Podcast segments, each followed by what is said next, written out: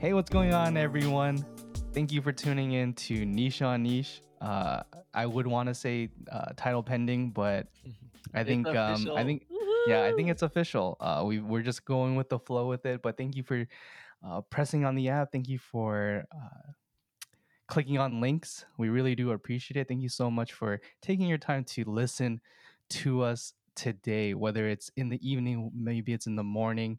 Uh, we really do appreciate it. But once again, my name is Shane. I'm one of your co-hosts, My name is Rachel. I'm Derek. and we make niche on niche. So thank you again for tuning in. Um, but yeah, I think everyone wants to know how's uh, planning the wedding going. it is going. Slowly but surely. yeah. I think it's just hard for us because we're so busy during the weekday. Mm. So even if we do have conversations on during the weekdays about wedding, it's like really small things like, "Oh, what do you think about this? What do you think about that?" Yeah. But then it's really on the weekends when we start hashing things out. yeah. like having sit downs, contacting venues, contacting other like vendors, emailing them and all that kind of stuff. So it's it's a strange flow of things, I gotta say. I think also because we started so quickly, because we went from zero to a hundred so quick, and like we're getting married, we're doing this, we're doing that, we're looking at venues, and then people will ask, "All right, like when's the date?" And then we won't have anything, any new info for Yeah. like a week, and then so Yeah. people will keep asking us, and I'm like, "Give us a break." like my mom asked me literally every single day, like, "Oh, have you do you have a date book? Do you have a date book?" Because we have um an appointment tomorrow that we've had for the past like a week um to go visit a venue. But every day this week, she's like, "Oh, did you book it yet?" I'm like, "We're gonna go visit this Saturday. I'll let you know after that." yeah, but it's also interesting because like yeah, we're kind of moving really quickly when it comes to all of these things. It also is because things happen to line up so well for us so perfectly. Like this timeline that we have in our minds for like when the wedding might happen, Mm. like a lot of things are just falling into place and Oh. we feel comfortable just moving forward with everything instead of like waiting it out, weighing our options. Because honestly, like our first choices for everything, like my wedding dress included. I Mhm. know to the listeners out there, it's shocking. I already have my wedding dress. Um, it's things are just falling in place, so we're just going with the flow. We're going Mhm. with it. but you know what we do have is a pastor. Hey, What? We have an officiant. Thank you, yeah, number one, for you can book me for all your, you know, all your all your weddings. wedding needs. Pandemic You're, a- weddings. you're officially our family pastor now. I hope you know. I know. my my contract expires after this one with, with uh, Stanley and Estelle. You're gonna renew their vows next year, right? Oh. I know. I think I think that's the kicker right there. Make it happen. Yeah, I think it's what's funny if uh what's funny though, I think for all the listeners out there, if you didn't know, there, there's times where Rachel and Derek would talk about, you know, the future and about like getting married, and Rachel would always say like, "Oh yeah, we won't have like a big we won't have like a wedding or like a wedding or like a big wedding. I think we'll be fine just uh, you know, going to, you know, city hall or something like that." and then I remember what the week after they got engaged, Rachel was like, "Yeah, I got my dress. Uh, we're gonna go look at venues and stuff like that." And I was like, Yeah. I was like, Derek, she tricked you. it's still going to be a teeny tiny one. City Hall's not even open. They won't let us get married there. Mhm. yeah. So I guess That's my excuse. yeah, But we Uh-huh, all know sure. we all know that you actually really wanted a wedding. You wanted the experience, even though you denied it every time we would bring it up. Like, are you sure you wouldn't want the experience? She's like, you know, I, I would just love it if we just did it at City Hall. but the cat's out of the bag. I guess so. Meow. It's Mhm. fine. Meow, Meow. meow. I've been doing a lot of meowing at work these days. It's just part of my everyday vernacular now. Gotcha. well, there you have it. Well, I think that's uh that's that's another episode. Yes, to, another uh, episode. yeah. to We'll, discuss. we'll the, unpack that Yeah. later. What Yeah. is she up to? yeah, the art of meowing. yeah. by Rachel. um, but yeah, thank you guys for uh, tuning in. Today's episode is um, a little, I guess, more intimate because we do not have a guest today. Uh, we're actually going to be focusing on one of our co-hosts, which is uh, Derek. Hey. Yeah, and so um, before we get into it, uh, I think because me and Rachel, or Rachel and I, ha- are you know, for the most part, close to Derek, and I'm sure a lot of our listeners are close to Derek. Yeah. Uh, so Rachel, I'll, I'll I'll share too. But is there? Do you have like a earliest memory of Derek or a fondest memory of Derek that you want to share? The earliest memory I have of Derek was when I first moved to the States. So this was 2001 when we were five. So we used to play together, like we played puppy together. So our What is s- wait old- wait wait? What is puppy? Like, you guys were puppies? we were puppies. So I used to have two dogs named Toby and Daisy, and so I would pretend I was Toby, and she would pretend she was Daisy, and Wow. would, her sister Jenna would like be our like owner. yeah, your sister too. Both our Yeah. sisters were our owners. Yeah, and we would like run around the church.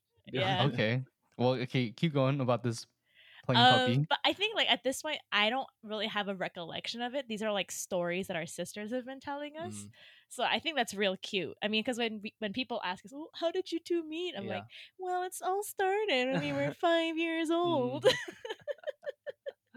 I guess our sisters hooked us up. yeah, our sisters hooked us up. I guess. that was the plan, huh? Who knew playing puppies yeah, would lead to uh, COVID marriage. um, COVID marriage. That is that is a story I was not expecting. yeah, it's real cute. I know. Playing puppy. Mhm. um, I think for me, um, what's funny is you know, for those who didn't know Derek before he hit puberty, Derek was a very quiet, awkward, chubby kid, and for both of us, um, because you know we went, you know, before our church was Silicon Valley, we were part of we were in the Mountain View EM, Mhm. and because both of our parents were uh you know well my dad was the pastor and derek's parents were you know elders or they they were just helping a lot at church we would be there friday nights um you know early and we'd be there sabbath mornings early. And i remember every time i go into the youth you know the youth chapel i always see derek sitting at the table and he's always there sitting there quietly. And i remember he would always have his his bible in his in his blue uh like oh bible carrying Bible cape, case Yeah. yeah and then derek would always have he has like and he always had his phrases like he would always say hi a certain way like he was like some teddy bear or something like that like he's like some plush teddy bear right uh he would say hi or he would say you know like jesus as his answer for everything Mm-hmm, Mhm. mm-hmm. Jesus Um, and. Still is. still is. I remember there'd be like vespers and people would ask Derek, like, Derek, so like what do you think, you know, that's happening in this text? And he's just, you know, his awkward self. Uh, you know, I think he's just talking about Jesus. um, but yeah, so th- those are that's probably one of like my earliest memories of Derek. Just this very quiet, awkward uh kid. Mm. How would you describe him now? If that was him back then, how would you describe him now? What do you mean? If he was awkward and quiet back then, what is he now? Still awkward. what is he now? quiet. He's Yeah. like uh, quite the opposite. He's fit and Oh. energetic and outgoing. I don't know. Oh yeah. Yeah, always completing his rings. Mhm. You know? True, That true. glow up. That glow Yeah, up. I you know, we, chose wisely. you know, we talked about James' glow up, and Derek also had a great glow up. Great. That's crazy up. to me because I remember like one distinct memory from being chubby is one I never made like the football or basketball teams until like seventh or eighth grade. And when I did in seventh grade, I remember there was this one drill where they had us line up from slowest to fastest. I don't know why, but I just remember being first in line as the slowest every single time. Oh So I feel like deep down inside, I, I still feel like that guy. That that's what keeps you motivated, huh? yeah, must be. must be. and I guess speaking on that motivation, or just speaking of just who you are as a person, um, which I think a lot of people know who you are, Derek, Mm. um, but maybe they don't know just kind of your journey, um, you know, where you are today. You know, you've you've traveled a lot, Mm. you've gone, uh, you grew up in the church, grew up in the Adventist school system, and then switched up, going to a public university, uh, or is it public college? However you want to Yeah. describe it. Same thing. eh? Same thing, yeah. There's a Um, but but it's okay. well, we'll let the educator talk about that later, Yeah. guess. with with her puppy game of puppy Yeah. later. Um, but Derek, um, I guess you know for all our listeners here, could you kind of just share with us, uh, you know, your journey, um, of you know how you got to hear who you are now from you know awkward chubby Derek hmm to now fit, close my rings, outgoing Derek. Yeah. Um. So I was born in LA, 1996, the year Kobe was drafted. Rest in peace. Um. And It's then I- very important. very important. I always remember that when I say I was born in LA. Um.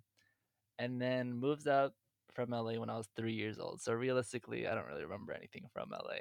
Um. Moved to San Jose, and I've lived here, uh, basically ever since. After that. Um grew up going to Adventist Academy, K through eight, um, Adventist High School, um, and and then after that, I went off to LA. It was uh, that was a big decision for me because I had been in Adventist schools all my life. So deciding to go from um, Adventist school and not to Adventist college and going to so going to UCLA was a huge turnaround, definitely a big culture shock. Because I was going from my high school, which had about 150 students, to UCLA, which had like 40,000 people on campus, I think, including undergrad and grad students. Um, so that was a huge transition for me. And it was interesting in a lot of ways, but definitely academically and spiritually, I was challenged. Um, academically, I was crushed. Like I was not ready for that. It was way too hard for me, and I feel like I I wasn't prepared for that, and I didn't know how to handle it. Um, and so I didn't do very well, and so I I wanted to go into medicine initially, but I was like kind of trying to figure out what I wanted to do because my grades weren't that good. Um, I majored in marine biology, so I thought about going there. Um, got to study abroad in Australia, but I kind of figured out that um, spending all day running around chasing crabs wasn't really for me. I again was really interested in the health field, so after I graduated, I came back home here in San Jose, and I was working as an EMT for about a year. And now I'm in a post-bac program at Cal State East Bay, trying to get my grades up and apply to PA school. So, can you dive a little bit more into that transition from going to Adventist private school, basically your entire life, and then transitioning into one of the biggest public universities in California, UCLA? Like, I'm sure at first when you got there, it was like very exciting. And I mean, it was also your dream school, Mm. you know? You had all these ideas, and the campus itself is so beautiful. The food is bomb Yeah. diggity. Mhm. So I feel like just being there in person, you have all of this just like this grandeur in front of you and that you really learn to appreciate. And I know how much you appreciated the physical campus there. Yeah. Yeah. So I want to kind of go into that, but also the struggles that you may have dealt with and how you were able to overcome it. Maybe not specifically in those moments during your four years there, but maybe these days, what Mm. sort of revelations you've been having. Yeah. Um, spiritually, I feel like I didn't know what to expect. Like my parents almost made it sound like UCLA was like a heathen world outside of that Adventist bubble, and it's like I thought, you know, everyone would just be crazy partying all the time, and I would be like the only Christian on campus. Um, but the most surprising thing to me was that there's a huge Christian community at UCLA. There's literally so many Christian clubs trying to flyer you on campus as you're walking to class, and that was crazy to me. And so, first week, um, I literally took flyers from every single Christian club or every honestly random club because I was just curious what are all these clubs? We didn't even have clubs in Mountain View Academy. So I'm like, what are all these clubs all about? Um, and so I was checking out all these different different clubs, um, checked out some of the Christian clubs, and that really impressed me early on because I just I didn't know what Christianity was outside of Seventh Day Adventism. And in a lot of my clubs, I would see that there was people with like amazing spiritual lives and amazing relationships with Christ who were not Adventists. And people who seem seemingly had better spiritual relationships. And I was like, I did not know this existed, you know? I thought Mm. Adventism was the only way to go. Um, I thought everything Yeah. else was like heresy.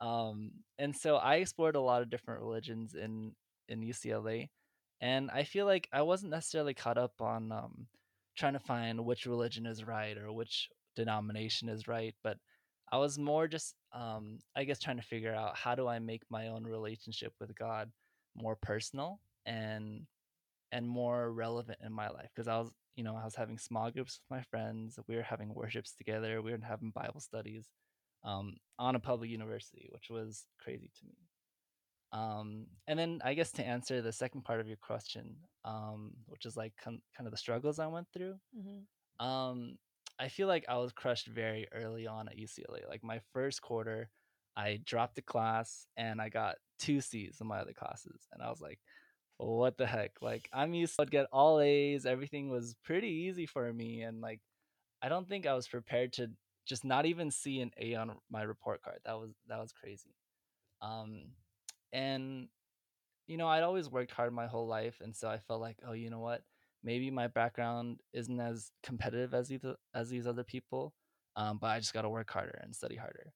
Um, and so I would try, but I feel like since my foundation wasn't good, and since I also didn't really have good efficient study techniques, like no matter how hard I tried, I just couldn't keep up with my classmates, Mm. and and like I got to a point where I almost felt like I as hard as I tried, I couldn't be a good student. Like I didn't belong. Like I couldn't keep up with these other UCLA students. And I feel like I lost a lot of confidence in college at that point. Um, and eh, for a while, I didn't really believe that I could even go into the health field. And that was kind of why I went to Australia. I want to, you know, be a marine biologist. I tried all these other things. Um, but feel like I'm just talking so much. But we love it. This is all about you, boo boo. That's the other thing is I'm not used to even talking about myself, and so I feel like that was Oh, the hey, get other part. vulnerable. Yeah, that that's the thing that's hard for me is it's hard for me to be vulnerable with people, and so I think that was what would have helped me in that time is if I had shared some of my struggles with people. But I think because I was so used to doing well and being a good student Mhm. and being like a perfect person that it was hard for me to open up about the struggles that I was having. And so these are a lot of things that I'm internalizing now as I'm older, some of the feelings that I had at UCLA.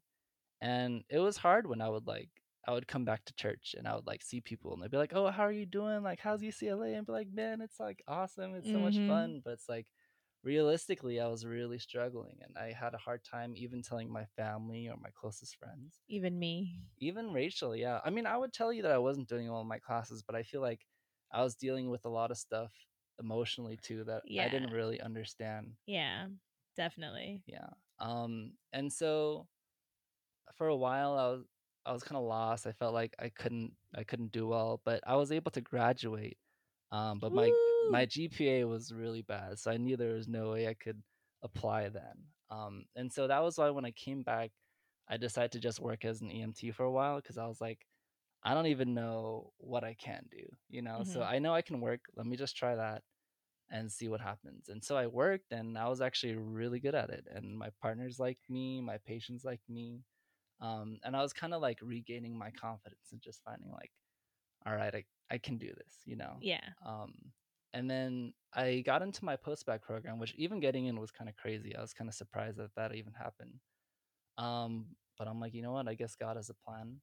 And I went in and I was nervous because again, like I feel like I I still didn't feel like I had what it took to be like a good student in college. I felt like I didn't know what to do, and so I would like research all these different study methods and learn um, how to study efficiently and how to study smarter, not harder. Yes. Um, and actually, it worked super well, and I've been doing really well in the post-bac program it was my first time seeing A's on my report card in like a long time because my last few years at UCLA, like it was either B's or C's. Mhm. Um, so now like I understand that like it wasn't it was not that I was dumb, but I felt like that at some point, you know. But Mhm. Now I understand that you know if I work harder, I can achieve my goals. But there was a point at my time at UCLA that I really didn't believe that. Yeah. Um, and I feel like through my walk with God and through the development I made recently, that's kind of uh, something I've been working on Yeah. I think definitely what I get from like your perspective or your journey is the perception of success is just so important. How we view success, how we view ourselves succeeding, what that means to us, and all that kind of stuff. And like I said in my episode, when I read about different mindsets by Carol Dweck, it's those types of expectations that we have for ourselves that can really make or break us. And I feel like, especially when we're so young and we're in this education system, we're th- we're pushed to think that getting straight A's is h- how you're successful. Mm. That's how you're smart. That's how Mhm. you know you're smart. Mhm. But that's not the case. That's not true. Mm. You know, there are so many different kinds of smart. There's so many different ways to learn that a lot of times it can't be quantified by a letter grade. But s- unfortunately, our education system currently does. Yeah, and I think the other thing is I had known about the growth mindset and Carol Dweck through you, you know, and Mhm. you had always been inspiring confidence, but I feel like it's easy to believe that when you're doing well, but when you're struggling, it's hard to believe Yeah. that you're capable of, you know, whatever you set your mind to. Because my parents had always been so encouraging growing up, and it was easy to believe that I could achieve all of my goals when I was achieving all my goals. Exactly. But when I wasn't, it was hard to understand like what is failure? How do I cope with Mhm, this? You mhm. know, and how do I deal with Exactly, because that's the opposite of success, right? Like the Mhm. way we view success and the expectations we have of success. Mhm. And then the opposite of that, the failure, right? Mhm. It's how do I view failure? Do I run from it? Or do I not even push myself? Or do I not even attempt to try something new because I'm afraid of failure? Right? Mhm. That's another s- side of a fixed mindset that doesn't get talked about a lot, but it's how we view failure. And I think that's why I want to talk about this now and I want to be vulnerable because I feel like that's the only way to get over it is by talking about it with Mhm. people and being able to actually confront your problems. Because before, when I would just try to deal with it on my own and suck it up, um, it just it wasn't working. Yeah, it you eats know? you up. Yeah, and that's something that I've been getting a lot better recently is talking it out with you and my friends and my family. hmm Yeah, definitely. And I think that whole idea of of not even dealing with failure, it's like the acceptance of it too, right? Yeah. Um, because I think just like you, Derek, when my first year of college, I dropped out of a class. Mm. And I think for a lot of us, we've never experienced that type of failure or like academic failure. And so we don't know how to like um like even like respond to it. hmm right and so i think that it's like a initial shock that really can either really make it or break it for you too right or like it's like a it's a it can like stall your process or or definitely you know or whatever how you deal with it you can just you know continue on Mhm. and i think that's like i think that's a huge thing too right is like uh like acknowledging that it's okay to fail Mm. right and i think i think that's like a huge thing that maybe we don't learn or we don't teach or share Yeah. with others that it's Definitely okay to don't. fail hmm right because especially like before you're going to college you you're like in your mind you're in your head already thinking that you're going to like finish in four years or how long your program is Yeah. and then and then carry on with your life right? Hmm start your major or go into grad school like you already have like that those years of a plan set. And i remember going into like first year of college and like i real and realizing like midway through that like oh like this is not realistic. I mean it is for like a majority of people but there are people out there who do struggle Yeah. right?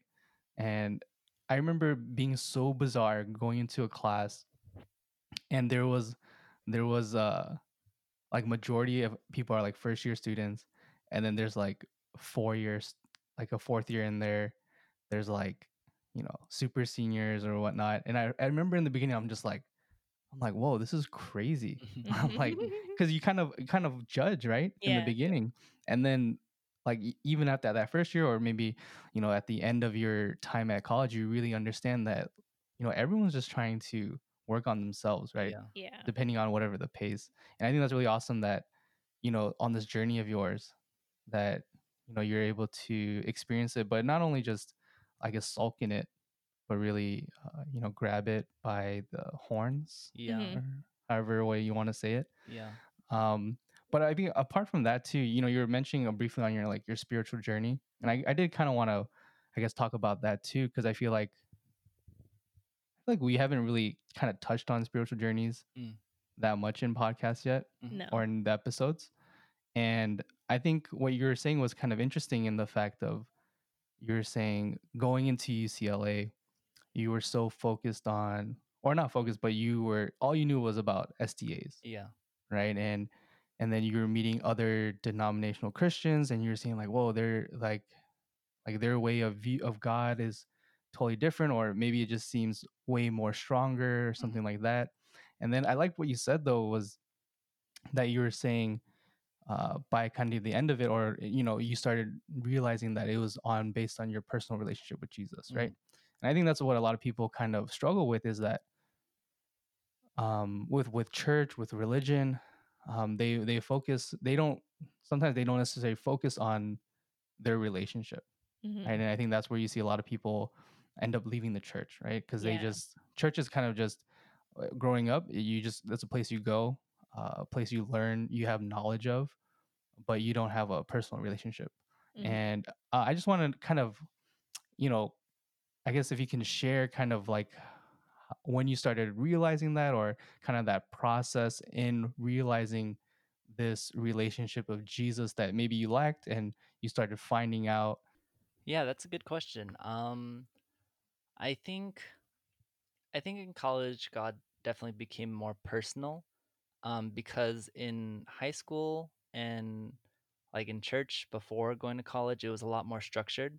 It was like, okay, we'll have chapel in the mornings, we'll have vespers, we'll have church, and we'll have these things. Whereas in college, um, I did go to LAC, so I went to a church, but like um it's more just on you you know? And so it's like if you want to keep your relationship with god it's all on you.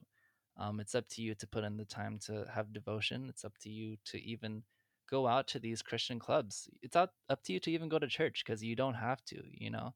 So that's when i first really started thinking why am i going to church? Why am i doing these things? Why do i read the bible? Um and i think as i as i meditated on this more and i thought about it more um the thing that keeps me coming back um is how personal jesus's love is. Like the idea that jesus loves you specifically out of everybody like he loves everybody but not just he loves a big group of people he loves you individually. Mhm. and being able to appreciate that and understand that takes time um and like dedication. I feel like um you don't understand that unless you really put the time in and i think the other thing is that um since all my friends a lot of them were christian i learned that from them too as well Yeah. Mm. And I think it's interesting because Derek and I were both um, very involved with our college ministries. So, as he was at his UCLA ministry, I was with San Jose State's ministry, and we were both very heavily involved. Like you said, small groups every week, um, worship once, maybe even twice a week. Mm. And it's really interesting when you're with a group of people your age um, have similar goals and a very similar focus when it comes to um, religion and spirituality. There's a great energy that comes from it, and it's very unique. It's something that's very different from church. And it's interesting because during ministry, especially as it was like graduation season and all that kind of stuff, our ministry made it a point to say, ministry is not a church um, ministry just creates opportunities for us to grow personal relationships with God. And when we graduate, it's up to us to continue maintaining that relationship and working at it. And one way to keep at it is to find your own personal church, Mm. your home church. And I think we really took that to heart because like Derek said, he realized church is about relationships. And I completely agree with him. Like personal relationships, any just like human interaction and human relationships are important, but our relationship with God is also should be at the forefront of our lives and should be very, very heavily emphasized on and should be, you know, thought about. And I have to say, like, I have to repent every week because I don't get to spend as much time with him and my relationship is faltering Mm. for sure, especially as um, the workload piles on, like even with like wedding stuff. And I Mm. can give excuse after excuse Mm. as to why the relationship is kind of faltering. But like Derek says, it's on me. Mm. Right? How I'm viewing my current situation, how I'm viewing my current relationship with God, that's on me. And if I can invest so much in my personal relationship with Derek, what's holding me back from continuing that relationship with God?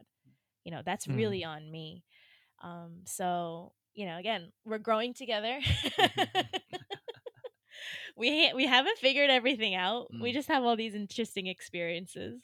But I can see just as a bystander seeing Derek going through what he did at UCLA, it's really amazing how much he's grown spiritually, how much he's learned, especially since he did come from a very um, small Adventist bubble, like you said, Shane. Um, so it was it's wonderful to really see the fruits of that. And I think the other thing that really emphasized, um, I guess, just God to me in college was the things I was going through at that time, um, realizing my own imperfections, realizing um, just the struggle of life, honestly, and like Yeah. having to fall back and depend on God. Um, there were definitely times like right before midterms where I would just be like pouring out my heart to God, be like, God, please, you know, bless You're me. you're rubbing the rubbing the Bible, huh? yeah, exactly. You're rubbing the Not even Bible. an A, just Yeah. a B minus, please. Yeah, exactly. Um, but also just realizing like my own imperfection and that you know I'm I'm not capable of being perfect. I'm not capable of being Jesus. You know, Jesus is the answer because I'm not the answer. You know, Ooh. and so I think that was what made me really go to him heavily was was being in like rock bottom and understanding that um, I can't do this on my own. I need to tell God and I need to tell other people. Mm-hmm. Great. And I think what's awesome about you sharing that, I think it's it's super. That's so, that's a topic that's very important for currently what's happening, right, with the whole pandemic. And you know, you mentioned this in our first podcast about you know what is church, right? hmm and you know there's I, i've been you know i have a lot of pastor friends obviously and you know th- people are noticing or people are realizing now that that the church is not the building right hmm and i think this this kind of shifted or this allowed people to really focus on um their relationship with jesus because if there's no building for them to go to then then are they continuing to maintain that relationship with him right? Yeah. are they just using the building as an excuse to to go to church right? Or to experience uh, jesus to to have time with him right? And i think you know this discussion we're having and and you sharing your story is important for maybe uh, or especially for our young listeners right? Yeah. and maybe even for our older ones too right? To really look at you know what i- who is jesus to them right? Is jesus just um, the person they hear pastor talk about every saturday? Is it uh, someone that they know that actually cares about them? Like who is jesus to them right? And i think that's super important for for you to sh- that, that you're sharing and that that we can talk about Mm. um, because it is a very pivotal time especially now just Mm. because we can't go to a building right? It's it's definitely different for um you know for a lot of our young people. So especially if they go go into college right? I feel like they they might have a different view as to how you're going into college right uh, this different side of who- who jesus is to them Yeah. Mm. And I think the other thing I hope is that hearing me being able to talk about my struggles allows younger people to be able to talk about their struggles because um, I related a lot to um, the guy who wrote Hamilton, Lin Manuel. He wrote another musical before Hamilton called In the Heights, and there's this character in there who goes off to Stanford because they all live in like what is it, Washington Heights in New York, which is like I guess a lower income area, and she goes off to Stanford, um, but then kind of drops out and comes back but she like doesn't tell anybody because she's she's so ashamed and i actually related to that a lot even though like no one really put these expectations on me i Mhm. put these expectations on myself um, but it was Mm. hard for me to be able to share my struggles with people just because in my own head i thought of myself as like a, a good student you know what i mean and so it's hard Right. it was hard for me to be able to talk about those things so i'm hoping that as other people hear this, it's easier for them to be able to talk about the things that they're Yeah. struggling with. Yeah. On that vein, since we're talking about failure and normalizing making mistakes and learning from them, can we kind of go around and share um, a failure that we've experienced ourselves? Like, I mean, Derek already gave a great example of Mm. a failure in his life. Um, but I think it'd be nice for all of us to kind of vocalize these things, right? Um, have conversations and notice the scars that we all carry. Mm. Because the moment that we start recognizing that people are flawed, I think that's where we can all learn and we can be accepting of everyone, Mm. you know? Mm. And you also learn, like, oh my gosh, I'm not alone. Mm. No way. You know, because Mhm. everyone has scars that they're carrying that they're just not showing. Mm. Right. So I feel like this would be just another great way to connect with our audience, connect with you guys, if we could just share a failure in our lives. Um, I can share mine. Um, this is like really small compared to like Derek's. It's like the first one that came to mind. Oh, then you're It- not being vulnerable enough. Okay, yeah. uh, it was the first one that came to mind. Okay, um, I'll, I'll think of another one. Okay, okay. If I think of a better one, like a more substantial one, I'll go again. But immediately, the first one that I thought of was so in high school, I had this huge paper to work on, like huge. And this was the turning point for me, like when I decided to become an educator, like huge. And I mean, like, it was all of our second semester grade it depended on like this paper and it was the biggest deal ever and i had to turn in this huge draft to my teacher and i gave it to her and she looked it over and literally the day before it was due she told me that i needed to start all over Oof. And she was literally like, like everything that you're telling me here because this was a research paper everything that you're telling me here has already been proven Mm. what sort of argument are you making that's new? And I was like, um, I don't know. and I needed to have like eight pages done Mm. by the next day. Mm. So literally, I came home, and my sister can attest to how terrifying the situation was. Like, I was, I came home crying my eyes out, like, and I immediately had to start looking for sources, like, start typing as fast as I possibly could, and like, I pulled an all nighter. And at some point in the middle of the night, my work had not been saved, and like, my computer had like crashed. Oh my gosh, it was like the biggest like the most stressful point in my life Mm. at that point where it Mm. was like oh my gosh i have failed Mm. and i bawled my eyes out Oh, jeez. But silver lining i changed my topic Mhm. i changed my topic to mindsets by carol dweck Ah. and it was in pursuit of that topic that i was able to really be interested in education and all Mm. that so it was again like a huge failure in that moment Mm. but there was definitely a silver lining in that and ever since then how i'm viewing failure has changed Mm. so that was mine if i think of another one i'll, I'll share but Mm. yeah, I think for me, for me, I think I kind of mentioned it earlier when Derek we were talking about failures, right? And for me, uh, it was definitely realizing that failing or being okay with failing or or not being okay, no, being okay with failing, right? Or not knowing that mhm.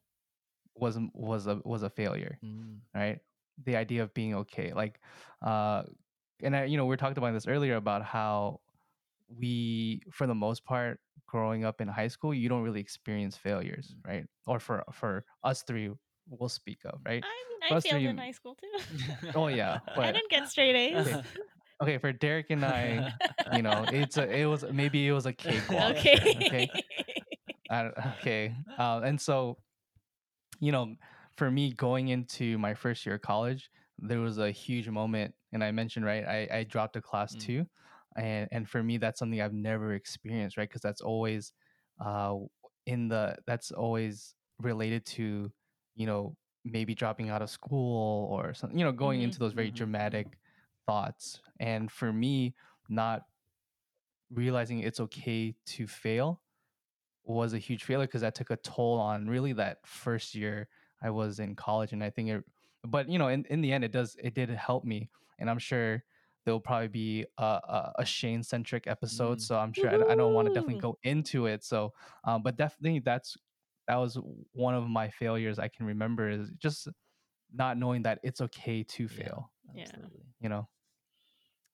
Um, but I don't know, Derek. Did you want to share another failure? I mean, I feel like I feel like I feel like maybe you shouldn't share all your eggs in Not one too many. basket, right? I'll save some for another. Yeah. episode. yeah, yeah. yeah save some for another episode but i guess um you know just continue to put the spotlight on you i guess you know we talked about you know we talked about earlier our earliest memories of you right and you know for me always seeing you when i see you I always see the the very awkward quiet chubby Mhm. derek right and now you you are uh, someone that is very outgoing. You're you're you know you're before we got on lockdown, you were the greeter. You were one of our greeters at our church. You were always you know like going to other people's tables during potluck, talking to them, and that's something I don't think I've ever would have thought of you doing. Uh, you know, growing up, Mhm. right? And now you're you know you're the person who's uh, who has a growing relationship with Jesus, as opposed to just saying Jesus as a cop out answer. um, you know, you're you're very uh, you know involved in the church, and then apart from that, you're also um, getting into more activism, right? Um, you've been, you know, you and Rachel have been kind of the leaders in our in in that movement in our church or trying to make a Mhm. movement in our church of of being more active being or not being silent uh, when it comes to whether it's blm um, whether it's to um, just injustice in general and so where does that come from? Where did, where did that start happening? Was that something that just happened uh, because of what what currently started happening or has that something that's been uh, building up uh, since like college maybe or or even high school? Yeah, I think that's something that's actually a lot newer because even in college, I wasn't very involved in or even super knowledgeable on things going on politically or even just in terms of current events. Um, but I feel like it's definitely been helped by how many people are speaking out on social media. Like, I Mhm. feel like the memes uh, definitely help. Like, as ridiculous as some memes are, some of the memes that are just calling out like Asian people and you know telling us to stand up. Because I think me in general, I don't really post a lot on social media. I don't really Mhm. do things like that. Um, but seeing people saying that like your silence is is what is silence? Silence is violence, or silence is like not saying anything is just as bad as Mhm. being racist. You know what I mean? And so I think a lot of those things resonated with me and made me think like, yeah, like I can't just sit on the side and not doing it, do anything because it's really just not helpful, you Yeah. know.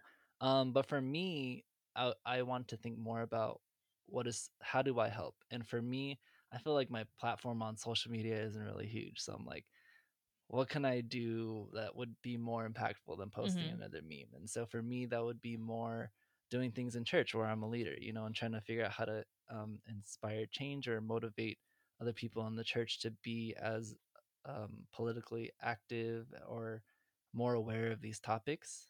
Because admittedly, I feel like the first picture I saw of George Floyd, I was like, oh man, another one. Man, that sucks. And then I Mhm. scrolled down and I saw the picture again. I was like, oh man. And then I scrolled again and I saw it a, like a third time. I'm like, oh my gosh, like what what happened? And then I went Mhm. and I like watched the whole video, you know. So I feel like part of it is definitely the fact that everyone in general has been so outspoken that it's also motivated me, someone who wouldn't normally be so outspoken, to to speak up about these things. Yeah. And I think also at this time in our lives, we've been spending a lot of time like reflecting on who we are, what sort of privileges that we have, we grew up with, you know.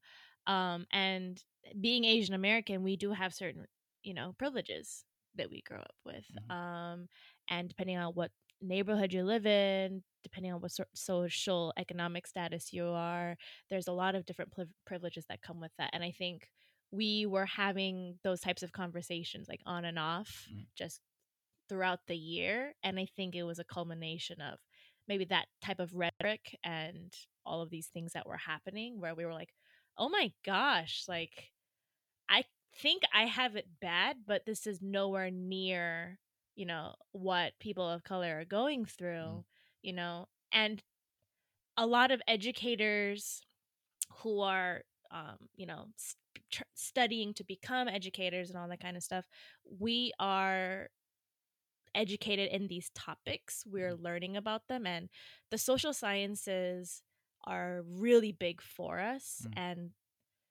the idea that teachers do see color is a big deal Mm. Right? And we're trying to emphasize that a lot.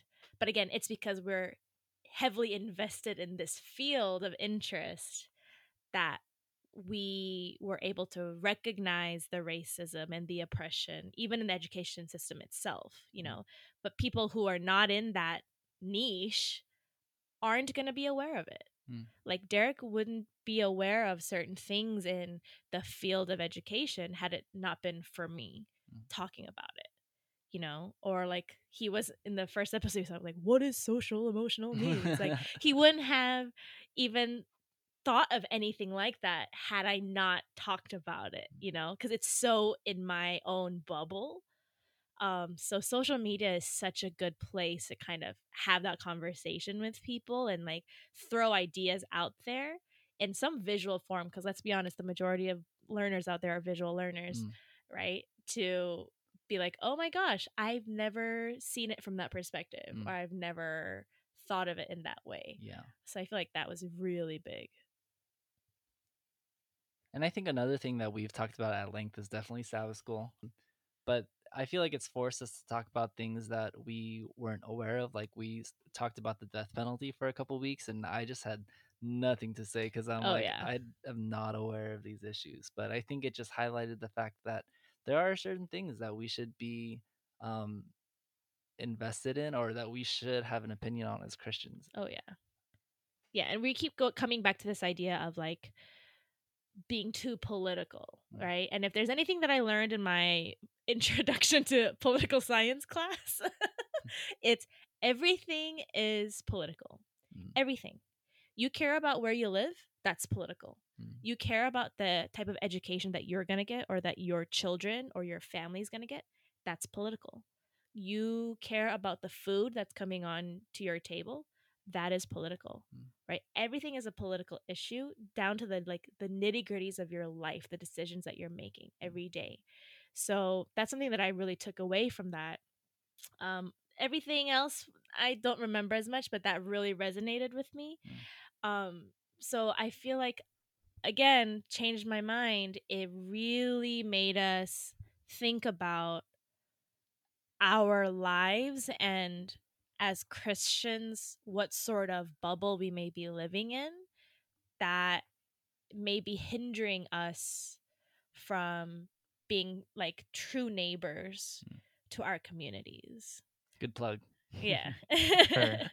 Hopefully, hopefully those that Sabbath school uh, increases in numbers, or else you guys are just wasting your time, right? I know. um, but I guess I think that's and I think that's huge, right? Uh, just having that conversation, right? Because you guys said uh, if you didn't have that Sabbath school, maybe you wouldn't be having these type of conversations, and I think that's important. And hopefully, uh, people that are listening, they can uh, have those conversations, whether it's with uh, friends, maybe it's family, maybe it's uh, if you have, if you're if you're a parent listening, you can have that with your kids because that's very important. That's something that, like you say, that in our relatively all similar Christian bubbles, that's maybe a conversation we don't typically have, right? And I think it is important to have those conversations because if we don't, then we're not we're not growing. We're not. Uh, Yeah. Maybe we're just trying to hide ourselves from the realities, right? yeah. And I think we could do that at at at a certain extent, but then there's going to come a time where uh, you're going to have to face it at face value, I guess. Yeah. Um, and so, you know, there's a question I guess one I want to ask both of you, since you guys are both um, have been on the on the forefront, the voices of our church for uh, a you hot know, minute.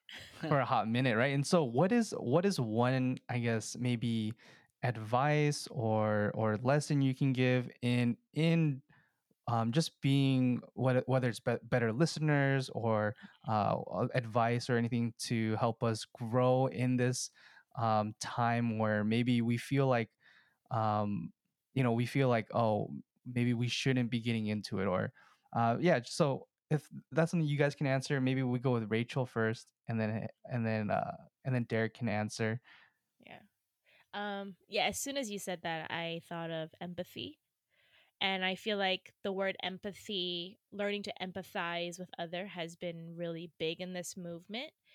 Um, and I think it's still a concept that people are having a hard time understanding and putting that into practice, right? Empathy being you can put yourself in somebody else's shoes. And I feel like a lot of the American culture is very like egocentric, very all about me, how I'm feeling, how I want to be perceived, how I want to do certain things. And when it comes to relationships and communication, it's a two way street, right? And knowing how to empathize with someone is such an important skill that is not emphasized in schools, right? And I'm going to speak on behalf of the education system because that's my specialty, but in schools that's really not talked about, right? We're we it's just kind of a blanket statement where it's like, "Oh, where you have to be friends with everyone. Like your classmates are your friends." That's not true. I'm not friends with all of my classmates. Just because we're in the same class doesn't mean that we're all friends, right? But this notion that like we're kind of forced to be together and you have to like force relationship, positive relationships with everyone, it's like that's not the best way to practice empathy. Empathy is talking about if something were to happen to me, like, oh, yeah, that sucks. I feel really sad about it. But how about if I were to see this from the other person's shoes? Like, if someone were to hurt me, right? Let's look at it from their perspective. Were they hurt by something too? Were they hurt by something that I had said that I had not recognized? Right? And if that's the case, maybe I should listen to them and hear what they have to say. And one of the biggest takeaways from my studies is really emphasizing how other people are feeling and how other people are validating themselves and their existence. So like Derek will always kind of like mock me for the way I talk to my my kids because I'll always say like I see you and I hear you constantly. And Derek makes fun of me for that. But that's so true. And like when someone is speaking, sometimes all it takes is I see you and I hear you right? And that act in itself is like you're trying to empathize with that person. You're trying to understand what they're going through. Even if you can't understand fully, you understand that there is something that is going on in that person's life, right? And then you want to be there for them and you want to be supportive of that, right? So, empathy first, always empathy, empathy. And if you don't know how to do that or you don't even know where to start, I would say just take a moment for yourself have like five minutes of quiet for yourself and just think about the conversations that you have um, with people that day, right? And then if you think about people as just like individuals with really unique life experiences and have wonderful stories to tell, and you try to see them in a more positive light, you're gonna see them as like a sentient being and then you're going to realize like oh my gosh there are people with feelings outside of my world and how i'm feeling. And then a little by little you might see yourself kind of bleeding that empathy and kind of wanting to hear more for them and your heart breaking a little bit more for them. So i feel like that's just a good place to start. That was amazing. That was uh I said I think I asked for like a little answer, but you gave me like a thesis. I feel Oh, like sorry. I have nothing to add. i just got as soon Yeah. as you said advice i was like empathy Uh, yeah. empathy and that's just my life there you go. I feel like totally go with that. I don't want to add anything to that. That was Whoa. so. I think you do have to add something. Oh, something. you are you are your own person I don't know what I could I see you and I hear oh you. Oh my gosh. You literally can't piggyback of, off of that. At all. or I mean, you can piggyback off of that, but Um, let's see. Wow, I I honestly feel like you said everything. You know, I don't know what else I could possibly say. I guess um, hmm, for me, I would say the biggest thing that I've learned is to be able to have conversations that you're uncomfortable with, and Mhm. being able to talk about things that you don't know anything about Yeah. and I guess that's been the biggest thing for me because I am just not very informed on a lot of these issues. And I feel like normally, as a result of that, I would stray away from these conversations and I wouldn't want to have these conversations because it's like, oh, that's something that I'm just not very versed in, or I don't, I Mhm. haven't really been exposed to that. But I feel like that's an even bigger reason to get involved in the conversation.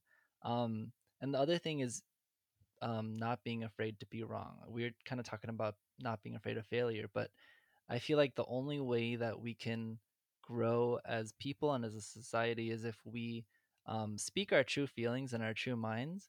And if we're wrong, someone needs to come out and correct us. And that's how we're going to um, correct ourselves and Mhm. keep moving forward. Yeah. And so I feel like that's why platforms like this and platforms like our Sabbath School are important for us to have safe spaces of discussion.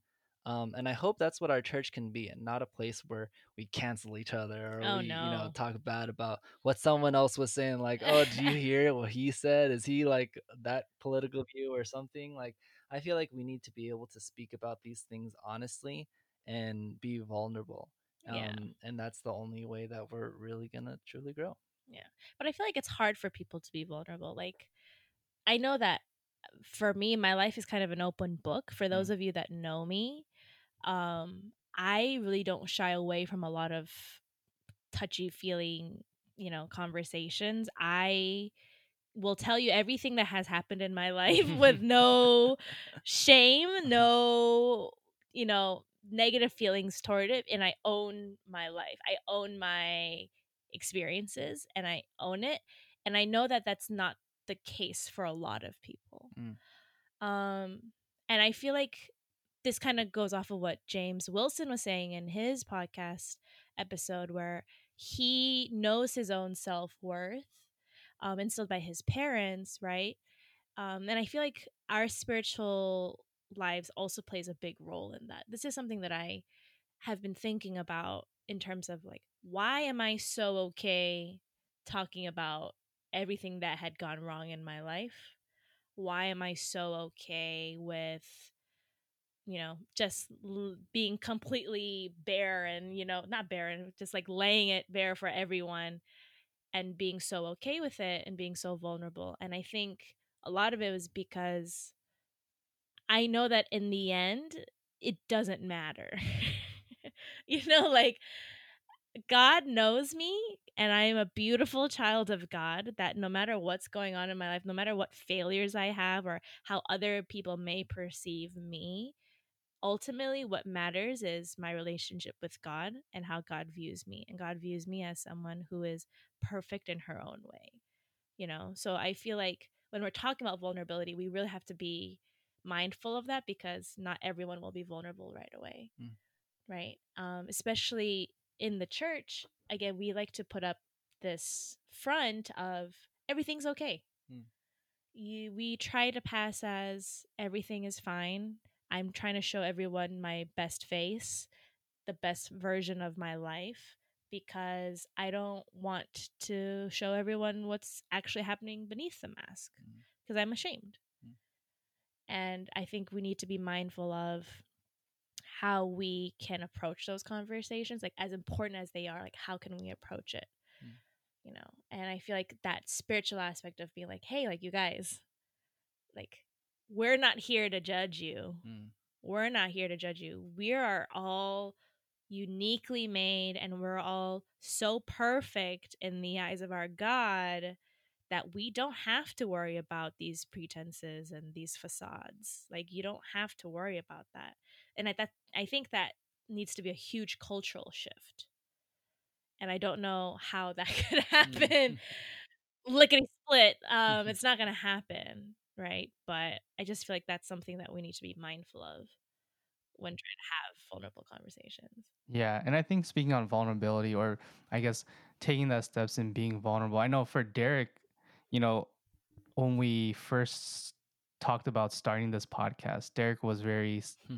outspoken about not being a part of Just it, very right? hesitant. Because he, yeah, very hesitant, just because he felt like I don't think I have enough to say, and and every episode, I think you see the growth of Derek, and I think you were mentioning earlier about you know it, it's for you it's not you're not super comfortable being this vulnerable like Mhm. or to share with people kind of your struggles and uh, for those who can't see we we actually video chat when we record these things and derek was sweating. This is He the was first podcast sweating. You gotta do me like, like I mean, that. derek, derek was yeah he was grabbing tissue and he was wiping it.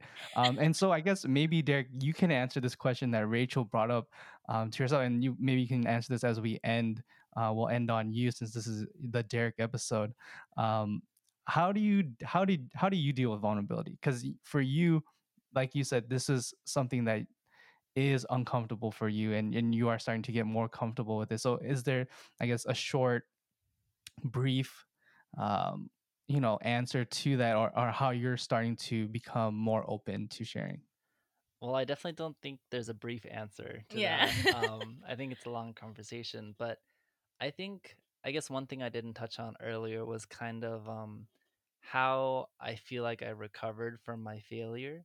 Um, I've always been really into like personal development books or self-help books and all these. I've always watched these different YouTube channels about like how to you know study like a med student or how to be more efficient with your time and i think i watched a lot of these throughout college but none of them really helped me and it wasn't until i realized that i wanted to better myself not because i feel like i'm a terrible person or because i don't like who i am.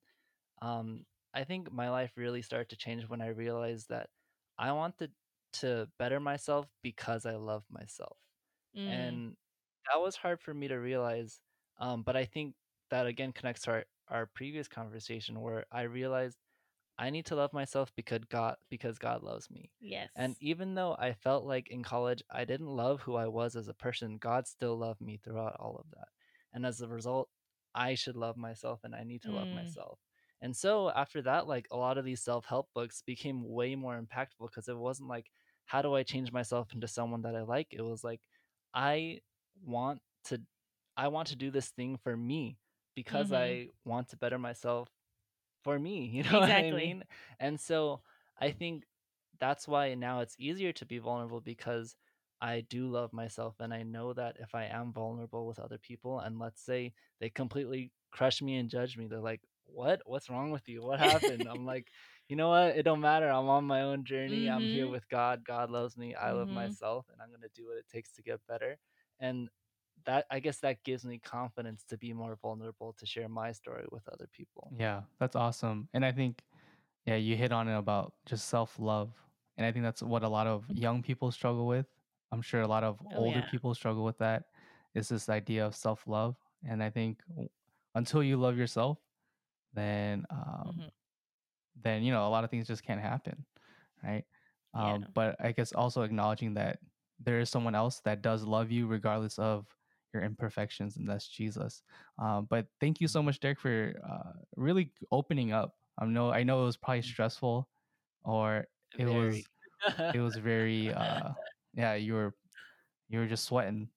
Sweat you know you know derek sweats but derek was sweating like it's like he was uh inter he was being interrogated for for Yeah. something um but we really do appreciate derek thank you for opening up i'm sure a lot of those who are listening really do appreciate it I'm, I, hopefully they got to know you a little better um, just from your experiences uh, your growth of, of the person you're becoming um, and, and especially your relationship with jesus but thank you guys so much really again for taking your time to uh, listen uh, and hopefully you also get to learn and grow from from these episodes and that's just all that we hope for that's all that we pray for um, that you can uh, you know just have this time to to hear other people's experiences have conversations with other people and and most importantly grow uh, grow with it.